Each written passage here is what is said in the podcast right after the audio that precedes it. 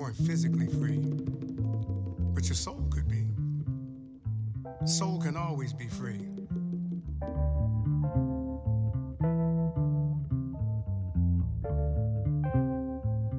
Welcome to Prison Prophets stories and songs from the heart of the penitentiary.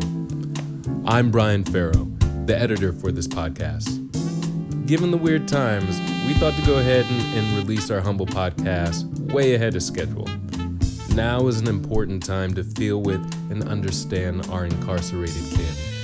This virus has exposed a lot of weak points in our societal infrastructure, and if we don't do something about its spread in prisons, we won't just be facing the heartbreak of many families, but also the danger of exposing ourselves to this sickness for way longer than we need. You'll be hearing a conversation between our hosts. August Tarrier, director for Songs in the Key of Free, the nonprofit that makes this podcast happen, and Warren Smith, certified peer specialist, barber, and former resident of the SCI Graterford Correctional Institution. All the music you will be hearing in this episode are creations of the men in SCI Graterford, with production assistance from Wrench the Mastermind and yours truly. We look forward to releasing our first episode, but for now, our host on this current crisis.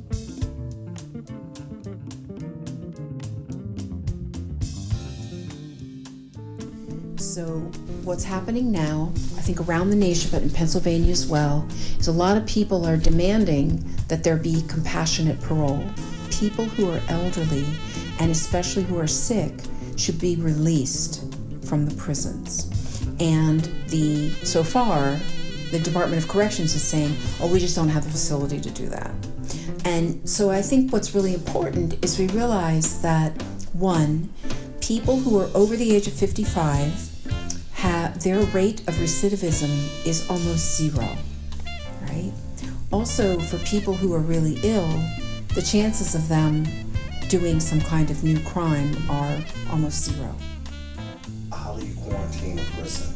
I don't understand how you can contain it. Once the outbreak, once one person gets it, the outbreak it will be much greater than it is in the free world. It's not like prisoners are isolated from the world or from viruses because the staff member still comes in and the staff member still interacts with prisoners. But once it's inside the prison, then the prisoners are at the mercy of everyone. They're at the mercy of the guards just to let them go to medical. Then they're at the medical's mercy just to see them and just decide, hey, listen. And a lot of times, one of the things that I found in prison, the great antidote was ibuprofen. that was like the great cure for everything. What we need to think about is that um, there are people in prisons who have devoted their lives to restorative justice, to forgiveness, to coming to terms with the harm they have done to the community at large and to their families, and who have made a really big difference in a lot of people's lives inside the prison and outside. The idea that we are refusing to release people of that sort who are also sick, also elderly, who pose no threat to public safety, suggests to me that we're simply holding on to a punitive notion that if you're imprisoned, you just have to stay imprisoned because there's something about you, there's some essence of you that is dangerous or is not deserving of freedom. And that's what I think we need to come to terms with as a society. Like, why don't we have it in ourselves to say, of course they should be released? We should release thousands of people in that in that particular category. An old man long locked away. Tended a garden. The size of a grave. He worked the hard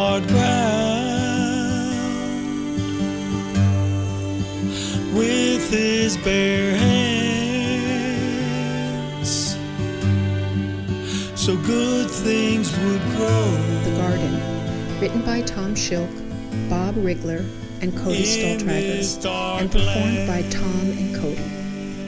As a society, we are being controlled through fear of violence, through people thinking that once you committed the act of violence, that you will always do this act over and over again. Even if you committed it at 18, some as young as 16, and there's people believe that they will always feel and think the same way. But a human aspect, the same things that I've done at 20, I would never do at 50. And the same things I've done at 30, I wouldn't do at 50. Or I wouldn't have done them at when I was 20. You grow and you learn. But for some reason, the society as a, the United States society as a whole, don't believe that prisoners grow and change and make better decisions than they did when they were young or when they were. They, they can't redeem themselves, they can't know forgiveness, you know, and that is patently wrong. The prisoners are just human beings, also. You know, they, we laugh, we joke, we, we make music, we sing we try to do the same things that other human beings doing and people can change that people deserve a second chance that people are remorseful for the things that they've done in their youth or in their younger years or even out of act of anger you know when it's a lapse of mental sanity to life with no possibility for parole. The judge sentenced me to life with no opportunity for going home. That's when I I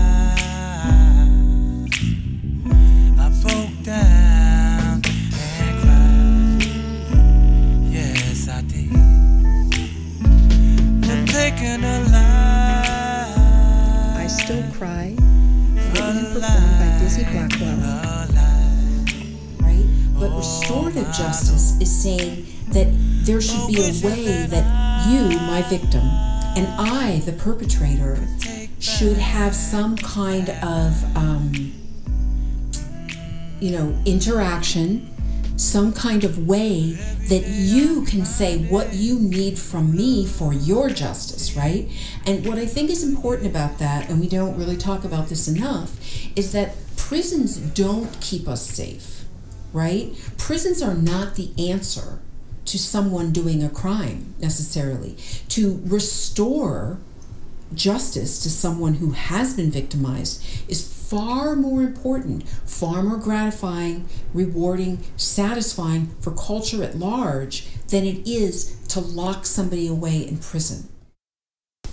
and I and I I, I just really appreciate um, being able to do this podcast. I appreciate being able to get this out there to the people, and also back to the coronavirus. I also think that guys like Paul, the elderly guys, I really have deep feelings and compassion for these guys because there's there's no hope if they catch it because there's no way that they'll be able to get the medicine that they need. It's like a death sentence in, in prison for the elderly, for the immunocompromised. It's like a death sentence. They might feel a little better now. I'm I don't have all the answers. I don't claim to have the answers or the key. I just know that locking people away for the rest of their lives for a crime that they committed at 18 and again i keep bringing paul up he's 70 now it, where's the justice for who the justice is where you, you know so that's what i think and And Paul, someone who has contributed so much, so much, so much leadership uh, led programs in restorative justice, mentored so many men. He could be such an asset for us out here, so much value that he could add to culture, right? His relationships are sterling.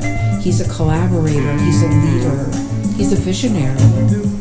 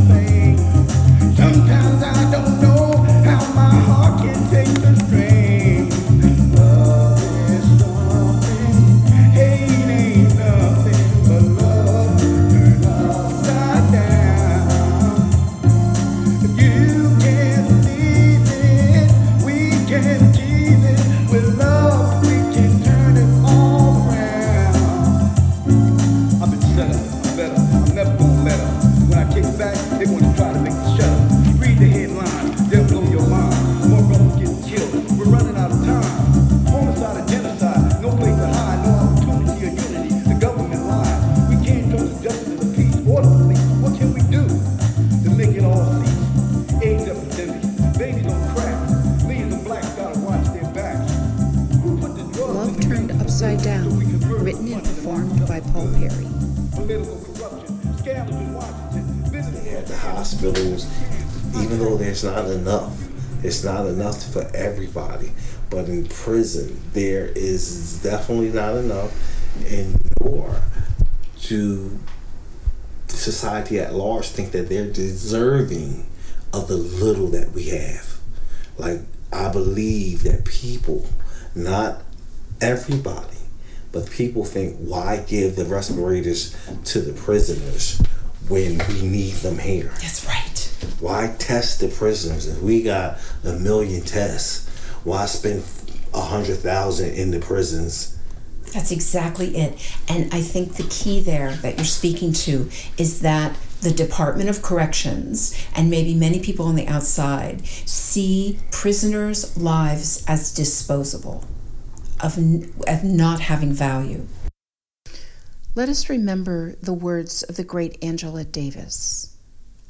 The prison functions ideologically as an abstract site into which undesirables are deposited, relieving us of the responsibility of thinking about the real issues afflicting those communities from which prisoners are drawn in disproportionate numbers.